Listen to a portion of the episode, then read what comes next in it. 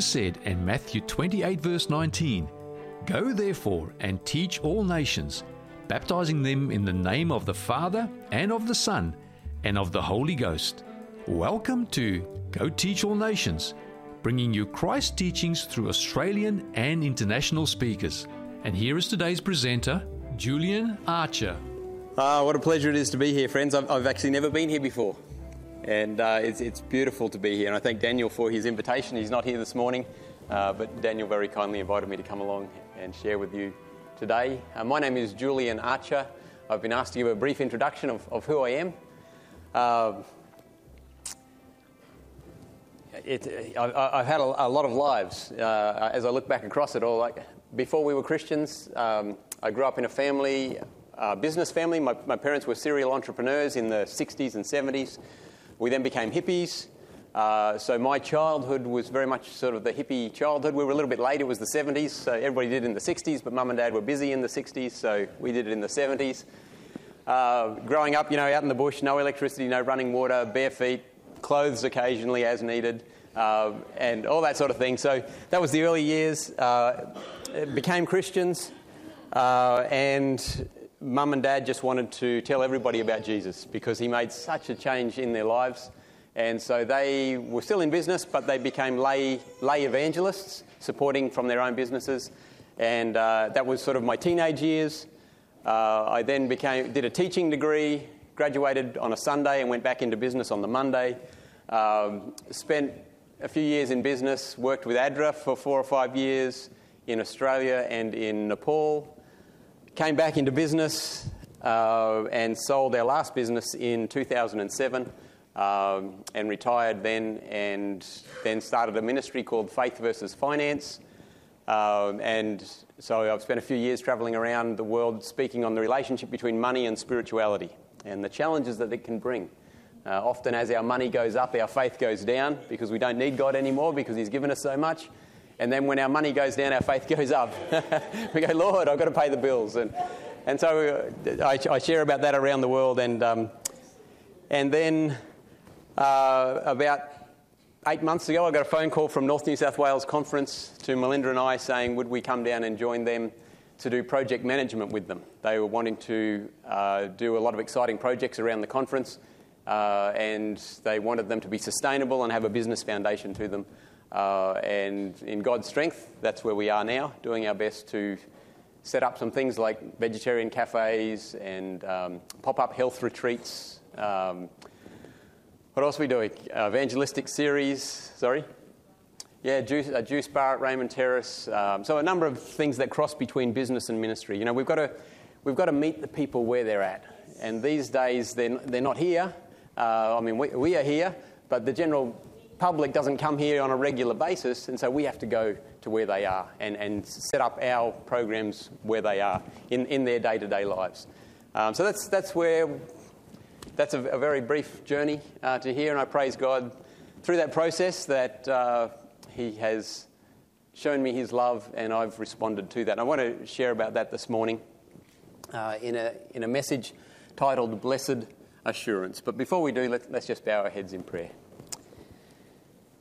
Our Heavenly Father, Lord, we just come before you this morning with grateful hearts. Lord, regardless of what has happened in our week, we can come here, we can take time out, we can come to the foot of the cross and see your love and receive that peace, Lord, that, that passes understanding, because even in the mess of this world, we can have that deep, deep peace because we know who we are in you and where you are taking us.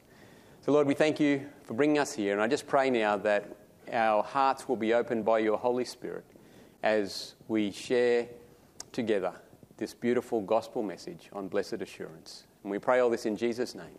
Amen. The, the message this morning will.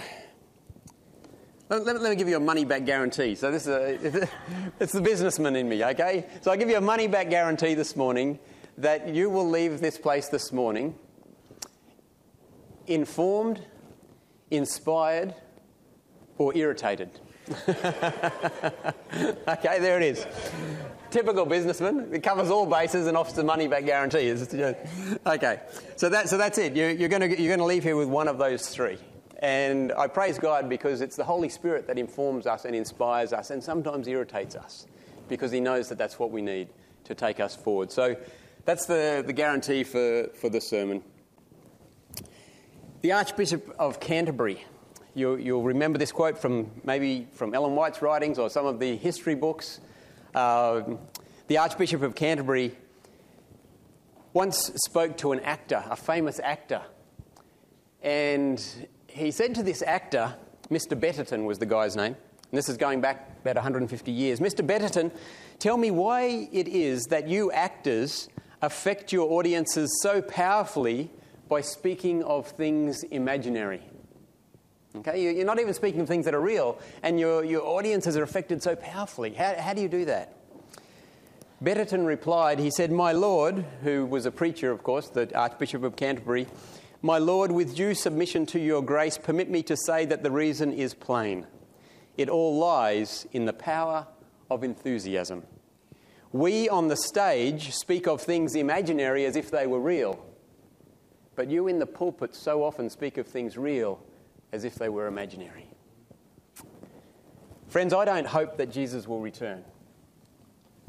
I know that Jesus will return. It's real. The prophecies that we love so much as, as Seventh day Adventists, they're not predictions about the future. God never predicts the future, He foretells it because He knows it.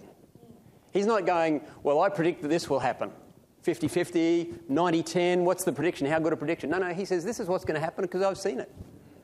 And this is how it will happen. And when the Bible tells us that Jesus will come back, and when Jesus himself tells us that he will come back, he will come back. We don't have to hope that he will. We can know that Jesus is coming back, and we can know that he's coming back soon. But the question that arises through, through all of that is can we know that we are saved? Can we know today that we are saved?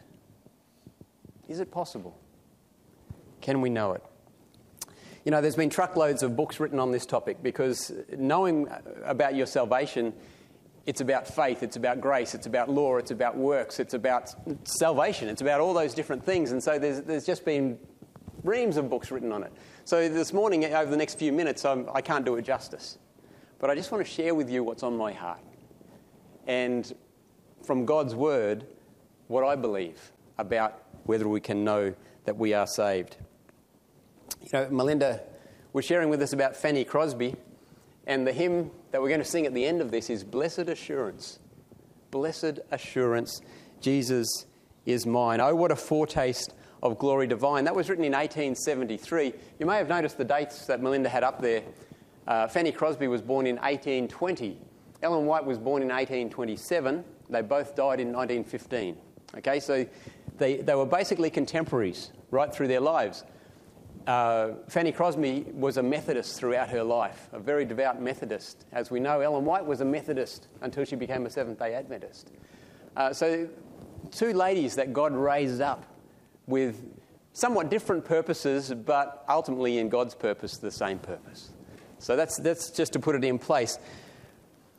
But the question that you might ask, looking back and looking at her hymn and how she wrote, and she had so much faith about her assurance, is is that sort of assurance only for 19th century hymn writers? Only for 19th century prophets? Or is it something that we can know ourselves today? Is the knowledge of salvation reserved solely for people born in the year 1899 or earlier? Sometimes it seems that way. You know, when we read the books and, and we, we compare current books about faith and about Christianity and books from the 1900 or the 1800s, they seem to differ in some ways. Can we know that we are saved? When, when my dad became a Christian, when my mum and dad became Christians, I was about 10, 11, 12 over those sort of those few years. And of course, they're on fire. They're, they're loving having God in their lives and, and, and just it's changed them so much. And my dad would come to me and he would say, Julian, if you died tonight, are you sure that you have eternal life? Now, that's a tough question for a kid who's not yet a teenager. But it can be a tough question for you anywhere in, anywhere in life. You know, right through to the, on your deathbed. You know, one of the ladies at, at work the other day was saying she's a pastor's wife and she spends a lot of time beside the deathbed of, of elderly Christians, elderly Adventists. And she's saying how sad it is that so many times they don't know whether they're saved. And they, they come to that point in their life just wondering, Am I saved? Have I been good enough? Have I done the right things? Have I lived the right way? Have I done enough? And she said it's just so, so sad that they don't have that assurance of salvation. If you could know for sure, if you could know with 100% certainty that you are going to live forever and ever and ever, and just try and get your head around that, but if you could know that you are going to live forever and ever in a perfect place, would that affect what you do this afternoon? Would that affect what you do this week? Would that knowledge, would that assurance change the way you live? I believe it would. I, I, believe it would change if you had that assurance. And as I look back on my own life, when I, had, when I got that assurance, it completely changed everything. It completely changed everything. It would change your relationships, it will change your finances and your relationship to money, it will change your relationship to your planet when you know that you're going to live forever. It changes everything. I want to share with you a quote. This is by Ellen White, Our Father Cares, page 68. She says that faith is not an opiate, a drug that makes you drowsy, but a stimulant. Looking to Calvary will not quiet your soul into non performance of duty, but will create faith that will work purifying the soul from all selfishness. I love that. I love that turn of phrase. It's not an opiate, but a stimulant.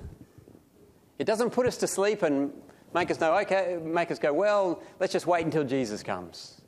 We're saved, we don't need to do anything. No, faith is a stimulant, it drives our life. We saw in the announcements, I uh, saw a beautiful little title. I think it was for a, a seminar or a retreat or something. This world is not my final home. This world is not my final home. This world is our home.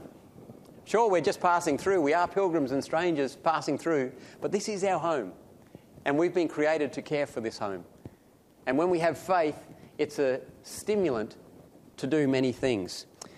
True faith will not cause us to neglect the environment because it's all going to burn anyway. True faith will make us want to care for the environment. It won't cause us to rip off our employees or colleagues because they're not saved anyway, and I'm not going to have to live with them for eternity. No, not at all. It will be a stimulant to make us want to care for them. Faith won't make us waste our time because, well, I've got an eternity ahead of me anyway. I've got all the time in the world. I've got all the time in the universe. No, faith is a stimulant that will make us care for our time. And as, as the psalmist said in 90 verse 12, uh, teach us to number our days aright that we may gain a heart of wisdom. True faith leads to faithful works, faithful relationships, and faithful time management. So, can we know that we are saved? Let's go and have a look at some verses of Scripture to see whether the people who were writing the Scriptures knew that they were saved. Let's go to Job 19, 25 to 27. Oh, sorry, my fonts have played up a little bit there, but you can still read it. This is Job, one of the oldest books in Scripture. This is as far back as we can go in the Bible, as far as when it was written.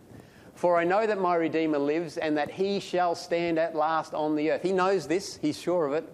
And after my skin is destroyed, this I know that in my flesh I shall see God whom I shall see for myself, and my eyes shall behold, and not another, how my heart yearns within me. Okay, so did Job know? He knew. He was sure. Let's go to Daniel, the end of Daniel. Daniel had a very special blessing. He was actually told, like a message straight from heaven. He was told, You, Daniel, go your way till the end, for you shall rest, and will arise to your inheritance at the end of the days. You know, I sometimes think, oh, I'm a little bit jealous of that. But I've got nothing to be jealous of that Daniel was told that. I've just got to open my Bible and I'm told page after page after page exactly what Daniel was told. If I believe, I have eternal life. John 3:16. Oh, sorry, no, I've, I've missed it there. John 3:16 For God so loved the world that he gave his only begotten son that whosoever shall believe in him should not perish but have eternal life. The, the theologians, and I'm not a theologian by any stretch of the imagination, but the guys who understand Greek tell me that where it says that shall have eternal life, the, a better translation in the tense of that Greek word have is that they shall keep on having eternal life, which means that they already have it. And they shall keep on having it. Let's go to John 6:47. Most assuredly I say to you that he who believes in me what has has eternal life. Friends, this is the gospel. This is good news. It's been good news ever since the world was created, but this is it. You can know that you have eternal life. Oh, there's John 3.16 there. 1 Peter 1, 6 to 9. Now, this is an interesting one. He says, In this you greatly rejoice, though now for a little while, if need be, you have been grieved by various trials. So that, that can be us here in 2019. That the genuineness of your faith, being much more precious than gold that perishes, though it is tested by fire, may be found to praise, honour, and glory at the revelation of Jesus Christ, whom, having not seen, you love. Though now you do not see him, yet believing you rejoice with joy inexpressible and full of glory, receiving the end of your faith, the salvation of your souls. When did these people receive their salvation? When Jesus comes back? No, they receive it now. They receive it when they're going through all those tough times.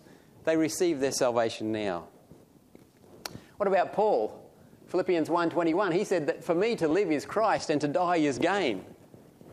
Well, why would it be a gain to die? Well, only if you know where you're going. If he knows that when he dies he's going to go and be with Christ at the resurrection, then that's a gain because he wouldn't have to put up with all these floggings and shipwrecking and jail and everything else that he had to go through while he was here following Christ. To live is Christ, to die is gain. He knew where he was going. And in 2 Timothy 4, the last chapter of the last book that we have of Paul's writings, he's writing from, from Rome and he's in prison. He's, and he's writing to young Timothy. He says, Timothy, I have fought the good fight. I have finished the race. I have kept the faith. And finally, there is laid up for me the crown of righteousness, which the Lord, the righteous judge, will give to me on that day. And not to me only, but also to all who have loved his appearing. That's us. That's us. To all who have loved his appearing. So, is the blessed assurance only for Bible writers and blind hymn writers and modern day prophets? No. It's for all of us. One of my favourite verses These things I have written to you who believe in the name of the Son of God, so that you may know that you have eternal life and that you may continue to believe in the name of the Son of God. This is John giving one of the purposes for why he wrote. Why did he write John and 1st and 2nd, 3rd John in the book of Revelation? So that we may know that we have, right now, eternal life. This is life changing, friends.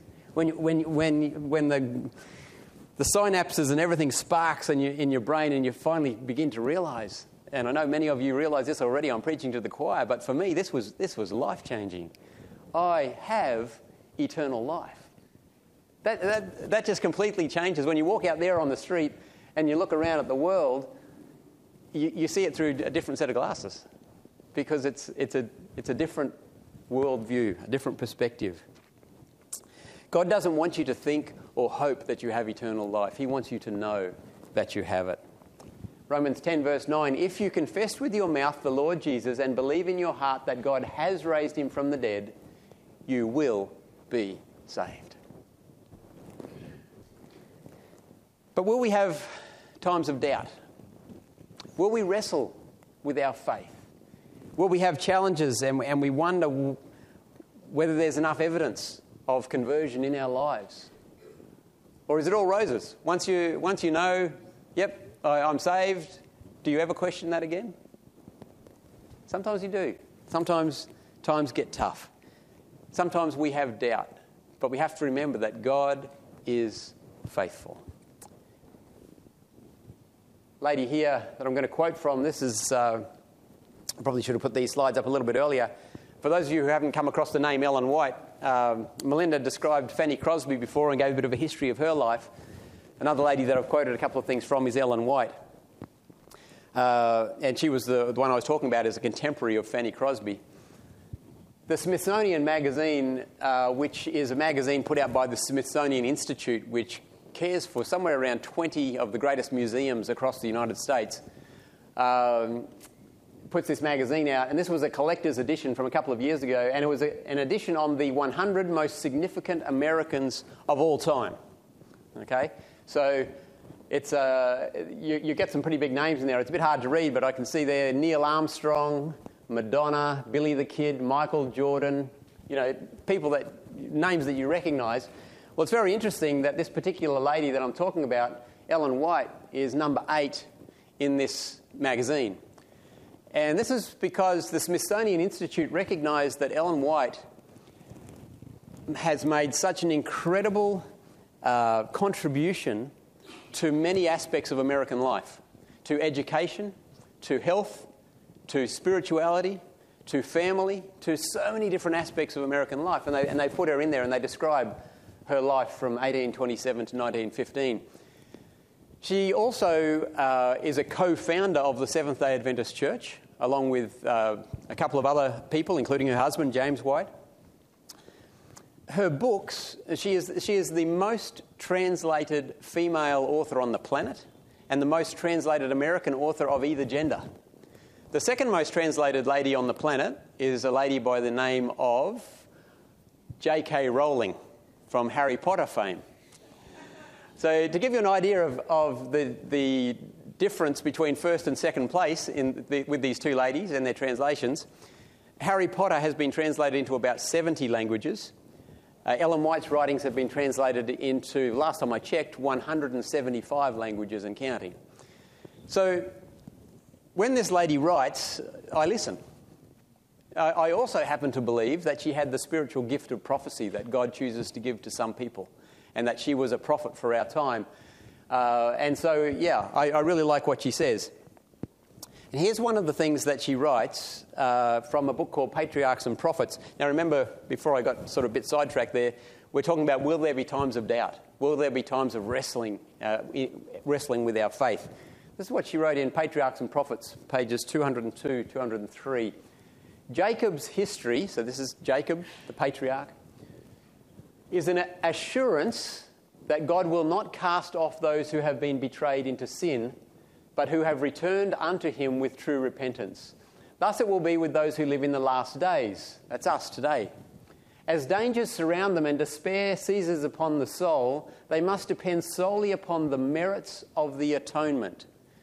So, are, are, we to depend solely upon our works, upon our goodness, upon our righteousness? No, we are to depend solely upon the merits of the atonement, the at one-ment of what, what Jesus did to make us one again with God. We can do how much of ourselves? Nothing. In all our helpless unworthiness, we must trust in the merits of the crucified and risen Saviour. None will ever perish while they do this. He who listened to the cries of his servants of old will hear the prayer of faith and pardon our transgressions. He has promised and he will fulfill his word. Friends, God is faithful. When you're going through a, a period where you're questioning, Am I good enough? Am I really saved? Remember what Paul said in Philippians to the church in Philippi. He wrote this He said, I thank my God upon every remembrance of you, always in every prayer of mine, making request for you, all with joy, for your fellowship in the gospel from the first day until now being confident of this very thing, that he who has begun a good work in you will complete it until the day of Jesus Christ. Friends, when you're going through a bit of a grey period and you're, and you're thinking, Am I really saved? Open up the Bible to Philippians 1 6 and say, Lord, you know I'm struggling. You know I'm battling. You know I, I, I want to believe, but I don't believe enough. But you said that you will finish the work that you have begun in me. And Lord, I just move forward on my knees, claiming that promise. And let the peace of God cover you. And get up off your knees and go and live for Him. Our assurance of salvation is not to be based on our changing feelings, but on the unchanging Word of God. God is faithful. Hold on to Jesus one day at a time, one moment at a time, and He will complete His good work in you. So, do I need to be good enough, worthy enough, busy enough, righteous enough, strict enough to be saved? The answer is no. Our salvation and assurance doesn't come from us, it comes from Christ. That's where that assurance comes from. Is the song Blessed Assurance or Blessed Insurance? it's Blessed Assurance, isn't it? If it were blessed insurance, then we would spend our time worrying about have I paid for my policy? Are the dates right? Is it up to date? Have I included everything about my life? Will all of me be saved? Maybe I've only got the house but not the contents. You know, that's what it would be. But it's not blessed insurance, it's blessed assurance. We're not paying off something so that when disaster strikes at the end of this world, we get to go, we get a ticket to heaven. That's blessed insurance, and it won't work.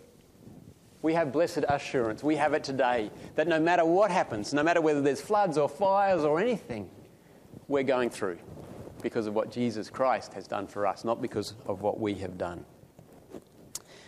Now, of course, the question arises, and for some of you who I promised would get irritated in this sermon, you're sitting there already going, you're going, but what about works? What about works? Well, that, well that's actually the next sermon, and I, sorry, but that's, that's another day. Um, but I do have a second one, uh, and it, it's called opiate or stimulant, which is what we've been touching on here as well. Uh, and it is perfect. It is very important, as James said. You know, faith without works is what? It's dead. That's right, because faith is a stimulant to do the good works. Let's have another look at another quote here from Our Father Cares. Instead of releasing man from obedience, it is faith and faith only that makes us partakers of the grace of Christ, which enables us to render obedience. Okay, so the relationship between faith and obedience, or faith and works, is right there. Your works without faith are hopeless, and your faith without works is dead. So faith and works come together. You know, I, I think in the church a lot of times we have a lot of um, discussions and, and also e- even arguments about what is really just semantics. You know, about the meanings of words. And we can get oh, so fired up because somebody else doesn't see it the same way as I do. Whereas both sides of the debate actually both believe in faith and works. But at, sometimes it's important that we focus on this one, and sometimes it's important that we focus on this one. But the whole time we've got to have both. We've got to preach both. We've got to live both in our lives. Does our faith, our faith in our assurance, does it make us want to war earnestly against our faults? Or do we just go, well, I'm just going to let that happen, and when Jesus comes back, because I know I'm saved, and when Jesus comes back, he'll get all that stuff out of me? No. It does, doesn't it? The faith that Jesus gives, true faith, makes us want to war earnestly against our faults. It makes us say, Lord, please do in me what I've seen you do in others. What I've seen, you know, we look at the, the life of the Apostle John. The son of thunder became a son of God. You know, he and his brother came to Jesus when they were young. They were they must have been a, a sight to be seen. They, they, were called the sons of thunder. They just loved to argue and they were just wild boys. But after spending time with Christ, they became sons of God. And we read again in Ellen White's writings that by the end of John's life, she says that in the life of the disciple John, true sanctification was exemplified. Do you know what sanctification is? It's the process of becoming like Christ, the process of becoming like Jesus. And so he went from being a son of thunder through warring earnestly. She also says he warns earnestly, warred earnestly against his faults, and we see that a lot in his writings. We see him come through to being like Christ. Assurance doesn't cancel obedience. Remember, faith is not an opiate, it's a stimulant. A stimulant to do good works and reveal God. Ephesians 2 8 and 9, Paul says the whole process beautifully there. He says that you are saved by grace through faith, and then in verse 9, for good works. By grace through faith for good works. It's the whole, the whole process. But our assurance can stand on no other foundation. It can lie in no other place. It can lean on no other support. It can hang from no other nail, from no other beam than the very cross of Jesus Christ. Friends, we have nothing. We have nothing. There is nothing in us that can give us assurance of salvation. It's all Jesus Christ and what He's done for us. And that's good news too. because if I had to do something to get my salvation, other than just believe and have faith in Jesus and what He's done, it would be a real tragedy for me. It is His perfect life on my behalf, His death for my sins, His resurrection as my Saviour, and His ministry as my high priest that I accept. And in doing so, I receive the assurance today of eternal life with Him forever. Desire of Ages, one of the most beautiful books ever written on the life of Christ. Desire of Ages, page 388. Those who see Christ in his true character and receive him into the heart, what everlasting life? Have everlasting life. It is through the Spirit that Christ dwells in us, and the Spirit of God received into the heart by faith is the beginning of the life eternal. Friend, when, when you accept Jesus Christ into your life, and I know I'm harping on this and I'm going over and over and I'm preaching to the choir, but friends, this is the gospel. This is the best news you're going to hear today. Okay? When you believe in Jesus Christ and His Holy Spirit comes into your life, that is the beginning of your eternal life. The beginning of life eternal. Paul gives it an interesting twist where he says in 2 Corinthians 1:10 He's talking about Jesus. He said, Who delivered us, past tense, from so great a death, and does deliver us, present tense, in whom we trust that he will still deliver us, future tense. For the theologians out there, you've got justification, sanctification, and glorification in one verse. And it's all Jesus. It's all Jesus. I have been saved. I am being saved and I will be saved. That's it. Justification, sanctification, glorification. I have been saved, I am being saved, I will be saved. All because of what Christ has done. But how can I know that I'm forgiven? How can I know that I'm covered with Christ? You know, it's not, it's not as though when I'm forgiven, uh, a light goes from red to green uh, in, in my prayer room, and I go, Oh, yes, I'm forgiven. Look at that, I've got the green light. How, how, can, how can I know that? You know, I stay on my knees until the light comes on. No, no. How can I know with certainty? And the answer is this, friends don't look at yourself, look at Christ. And then the questions will not be, Am I perfect? Have I done enough? uh, will I die for my sins? The questions change. When we look at Christ, the questions become this. And I, would like you to answer these questions for me. They're, they're simple questions yes or no. Did Christ live a perfect life? Did Christ conquer sin and death? Did he do it for me? Did he rise again? Is he ministering on my behalf in heaven right now? Can I trust him? Yes, yes, and a thousand times yes. And friends, when, when we turn from ourselves and turn to Jesus? It's yes. Am I forgiven? Yes. Because I asked forgiveness. I came and repented of my sin and had sorrow for my sin, and He took that sin and He took it away. And He said, Julian, get up off your knees and go and live for me with a green light. You've got the green light, go, because of what Jesus has done. We have to base our faith on the eternal work of Christ, the internal work of the Holy Spirit, and the external proof of God's Word. But what about the judgment? Oh, the judgment. I don't know about you, but when we, when we became Christians, there were these little uh, cartoon booklets around that came out of America. and one of them was about the judgment. And there was this little story, I can still picture it. Cartoons, cartoons are good for putting things in your brain. There's this guy, and he's, he's, he turns up at church, um, and, but one day he's out in the yard and he's, he's having a secret cigarette out the back of the shed, and he knows that that's not good, and he's having this cigarette. And while he's having this cigarette, he has a heart attack and he dies. okay? And they put him in the grave. And then the next scene is he's, he's coming up out of the grave at the second coming. And then the scene after that is a picture of him standing in front of the judgment seat of God. And there's a picture on the screen of him having a smoke behind the shed. it's terrifying stuff but when, when, you're reading this through, right? And, uh, and to me, that was what the judgment was like. There's going to be this huge screen.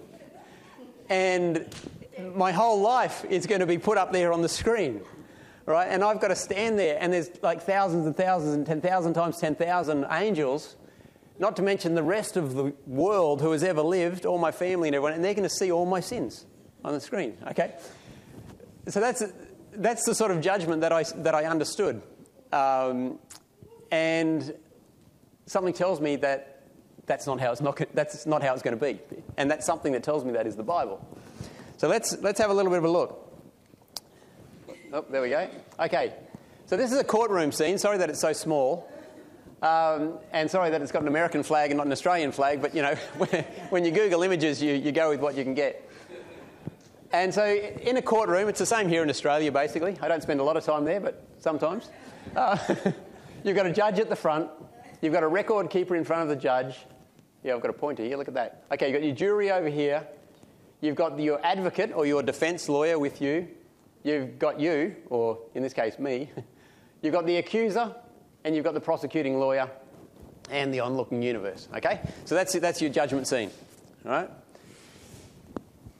Now, it's a scary place. When, when you go into judgment, it's a scary place. Usually because you know you've done wrong, and you're sitting there hoping that you're going to get let off lightly. Okay, it's a, because if, if, you've, if you've gone into court and got to the point where there's a judge and a jury, there's a fair chance that you've probably, you know, where there's smoke, there's fire, you know, and, and, and so you've probably done something not, right. Not always the case, but, but it can be. So you're sitting there shaking in your, in your chair, and, it, and this is the eternal judgment, remember? Okay, so we're going into this is the judgment of God now, or the judgment of us in, in the, at the end of time. Who is the judge? God is the judge. Uh, Jesus is the judge. Okay, Let's go to uh, John 5.22. Grab, grab your Bibles there and go to John 5.22. And then if someone can read that out for me nice and loud, please. John 5.22. So the judge is Jesus. Now, for those of you who said God, you know, it's a, we believe in the Trinity, okay? So, so God is one. Um, but he's, he's given the judgment role to the Son. Now, is this the same Son who came all the way down from heaven and lived and died for you so that you could be saved? Has he changed his mind about his love for you? No. And, and he's your judge, right? Yes. Okay, so should we be fearing him? Yes. yes, no, that's right. Fear, it depends on how you look at the word fear. But fear, that's right. So he's up there and he's the judge. All right, so let's just put Jesus up there. All right? Well, that brings you a little bit of a relief, doesn't it? Okay? He's also the jury. Okay? Judge and jury. You could say he's appointed the jury, but he is the jury. Because he's the judge, he's also going to be the jury in this case. Um, just coming across here to advocate and defence. We, we don't have time to look up whoops, all these texts, but 1 John 1 9 through to 2 1 says that he is our advocate. He's, he's our defence. Okay, he's defending us. So he's defending us to himself, to the judge, because he's also the judge, okay, and the jury, right? Okay. This is rigged, friends. This is rigged. I can assure you this is rigged. okay. Over on the right hand side, I didn't show it before, but there's the witness. Okay? The witness who saw all that stuff that I thought was going to be up on a big screen. Okay, he's the witness. Jesus is the witness. Revelation 3:14 says that he is the faithful witness as well. What about there in the middle, the record keeper? Well, who's the record keeper? 2 Corinthians 5:10, he's the record keeper as well. I, this is rigged. now, we've still got these two seats over here, and we've still got me sitting there. Uh, where will we go first? Oh, look out. Let's go to Galatians 3. Turn, turn your Bibles to Galatians 3. And I want someone to read verse 10 and verse 13. Galatians 3, 10, and 13. Now, for those of you who weren't convinced this is rigged, this is rigged, isn't it? Because Jesus takes my place. Is this the most amazing courtroom scene in the universe? It's the most beautiful thing. That when we accept the love of God, when we accept, yes, Jesus, I believe that you are who you say you are, that you did what you said you did, that you can, that you want to save me and you will save me and you can save me and you are saving me, he takes all those roles, including sitting in my seat. What about these other two guys on the side here, the prosecuting lawyer and the accuser? I've, the prosecuting lawyer, what do they use as the standard against which they are going to judge you? The law. Whose law? God's law. Okay, so who understands the law better than anyone else in the universe? God does. Jesus does. That's right. So this, this guy, wipe him out. 2 Corinthians 5.21. He, he doesn't... It, it's God's law. He's going to be the best lawyer in the room. Okay? What about the accuser?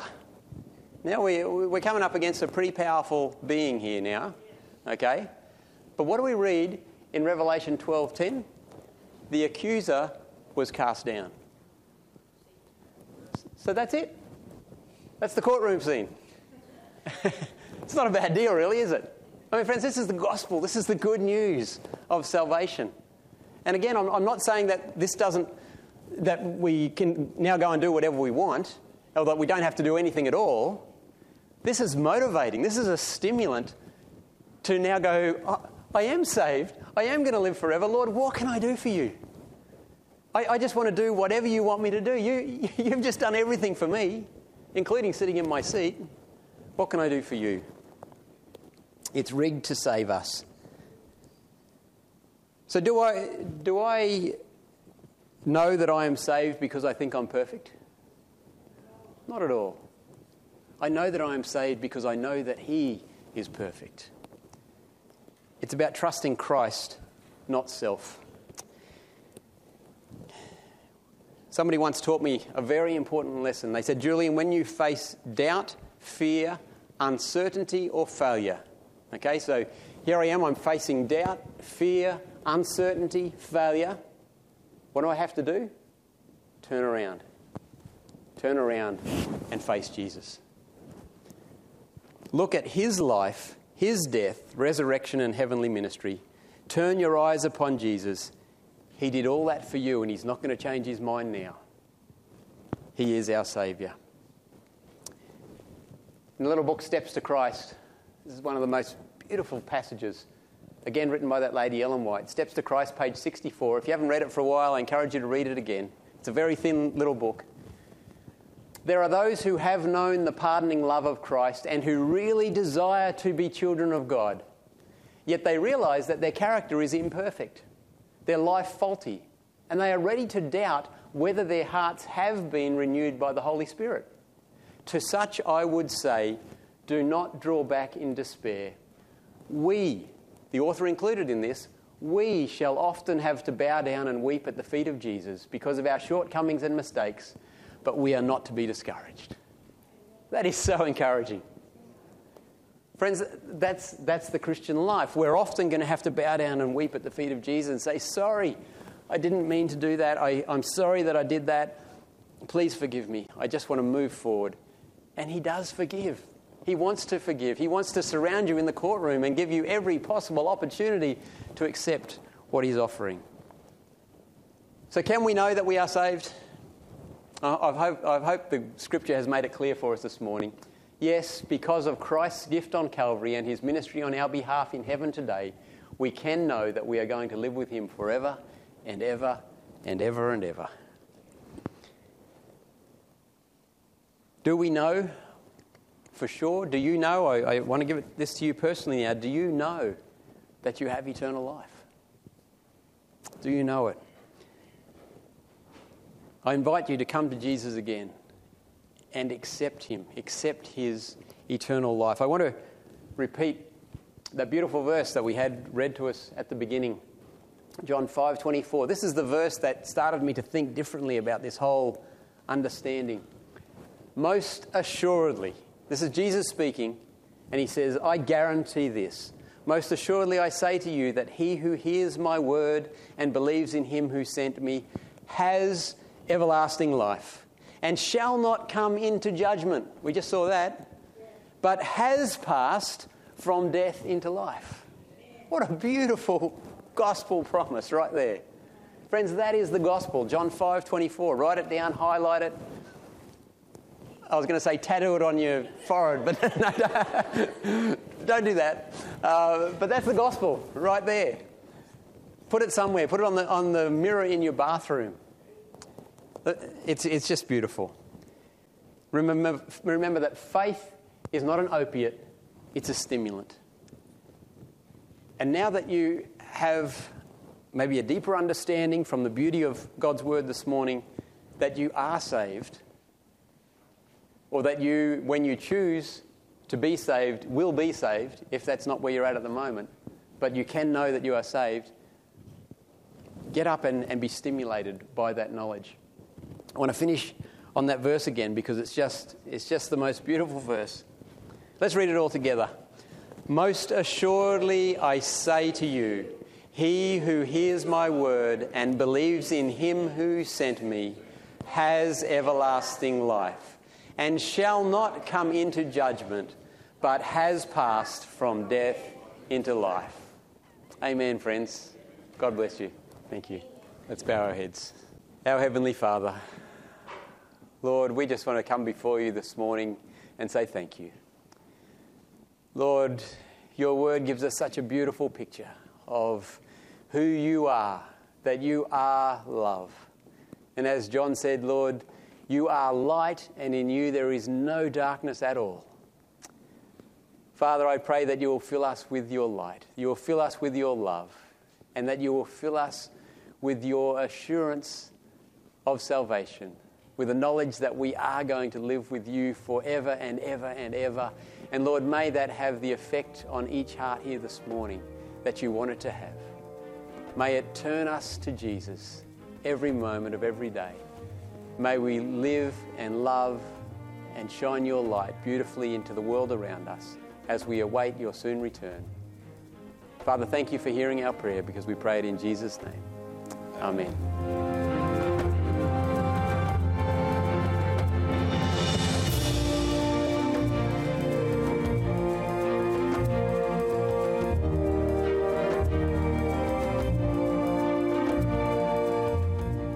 message was made available by the Woollahra Seventh day Adventist Church.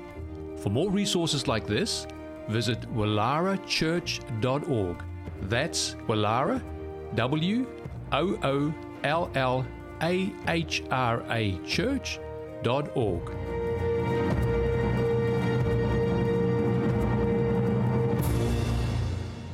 Blessed assurance. Jesus is mine. Oh, what a foretaste of glory divine, heir of salvation, purchase of God, born of his Spirit,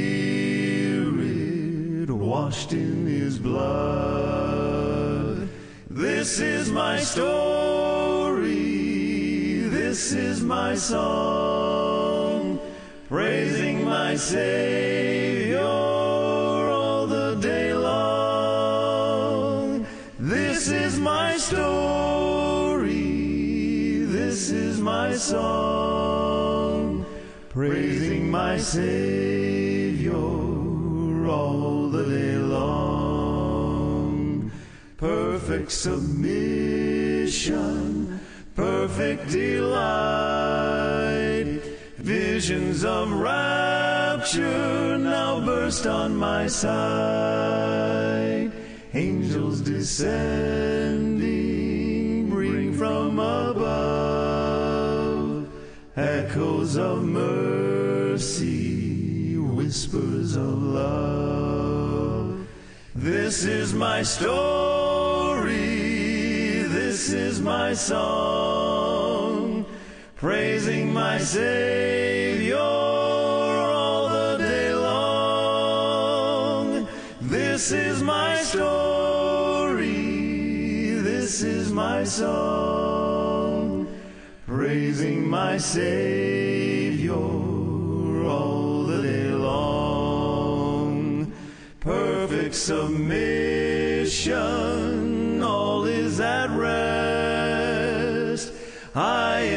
Savior am happy and blessed, watching and waiting, looking above, filled with His goodness, lost in His love.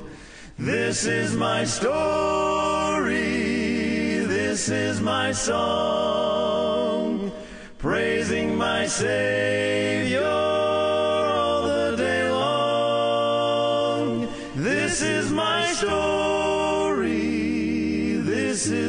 song, praising my Savior all the day long, praising my Savior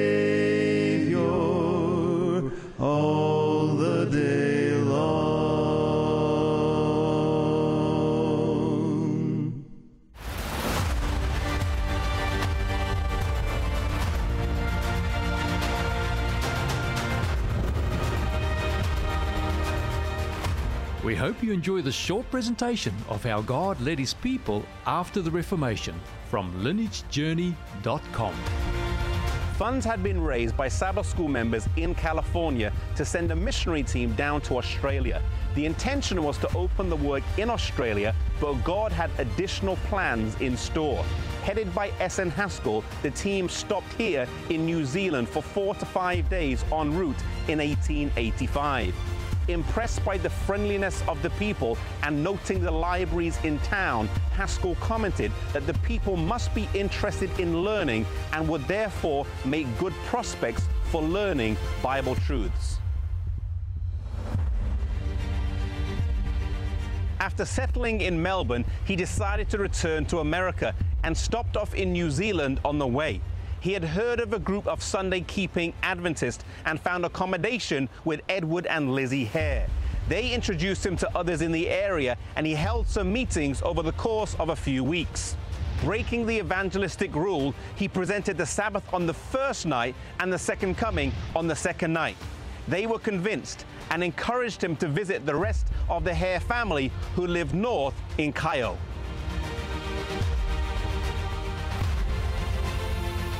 Deciding not to return to the US, he stayed with the Hare family in Kaeo, about 250 kilometers north of Auckland. This area is rich in religious history, with the Methodist, Anglican, Catholic, and Seventh day Adventist churches having roots in the area. Here he met the patriarch of the family, Joseph Hare, an Irish Orangeman who, along with his family, lived in a house on the mound behind me. He also met his son Robert, and both of them were preachers. Haskell was invited to speak and spoke for three consecutive Sundays, along with evening meetings and also holding Bible studies during the day in the home.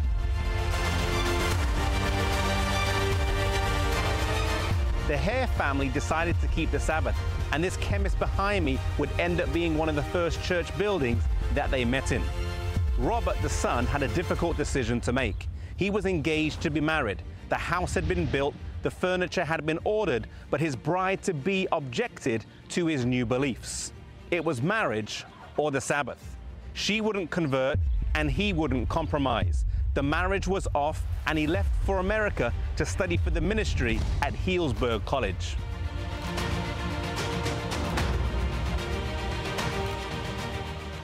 Haskell returned in 1886 and ran a two week evangelistic series. And before he left, he organized the Kaeo Seventh day Adventist Church, the first in New Zealand, on the 23rd of March, 1886. Haskell sent a good report to the General Conference and requested an evangelist be sent.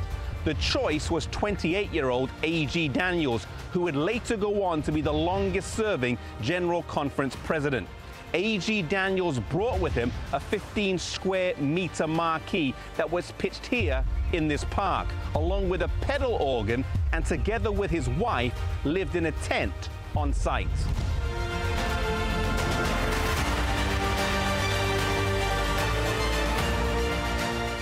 A.G. Daniells would lead the first evangelistic tent series in Auckland and drew large crowds. And at the end of 17 weeks of meetings, a Sabbath school with 78 members was started.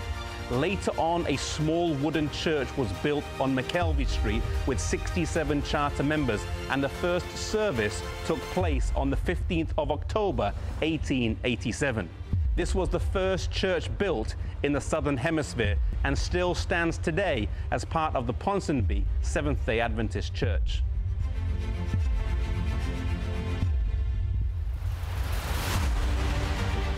Robert Hare would soon return from the USA with his American bride, Henrietta Johnson, and thrust himself into the work here.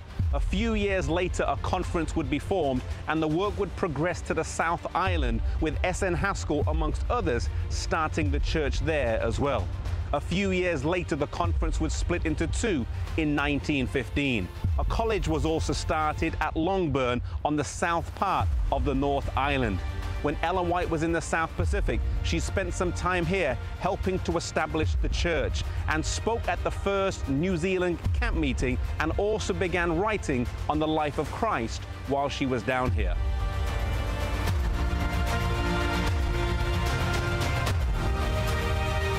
And so the stop on the journey to Australia turned into a lot more than just a few days' rest.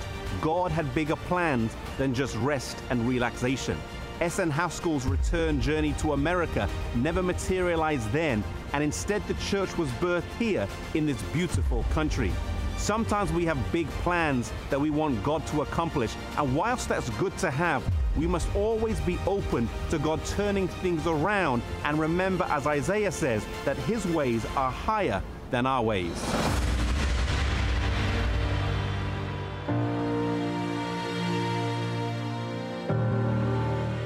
View more episodes in this series, visit lineagejourney.com.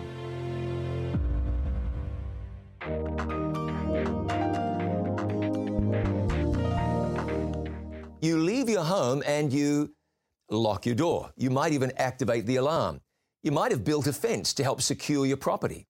You wear a seatbelt. You take vitamins for your health. You look both ways before crossing the street. All of those things are appropriate for sure. So look at Psalm 20, verse 7. It says, Some trust in chariots and some in horses, but we will remember the name of the Lord our God. I'm sure God isn't against horses and chariots, but notice the emphasis. The psalmist suggests we shouldn't trust in them. You can defend yourself, protect yourself, protect your stuff, but your trust must be in God. Of course, we should act prudently, but our protection comes from God. Our health, our well being, it's all a gift from the Almighty. Do what you need to do, but be sure that your ultimate trust is in the God of heaven. I'm John Bradshaw for It Is Written. Let's live today by every word. It's been a pleasure bringing you this program here on 3ABN Australia Radio.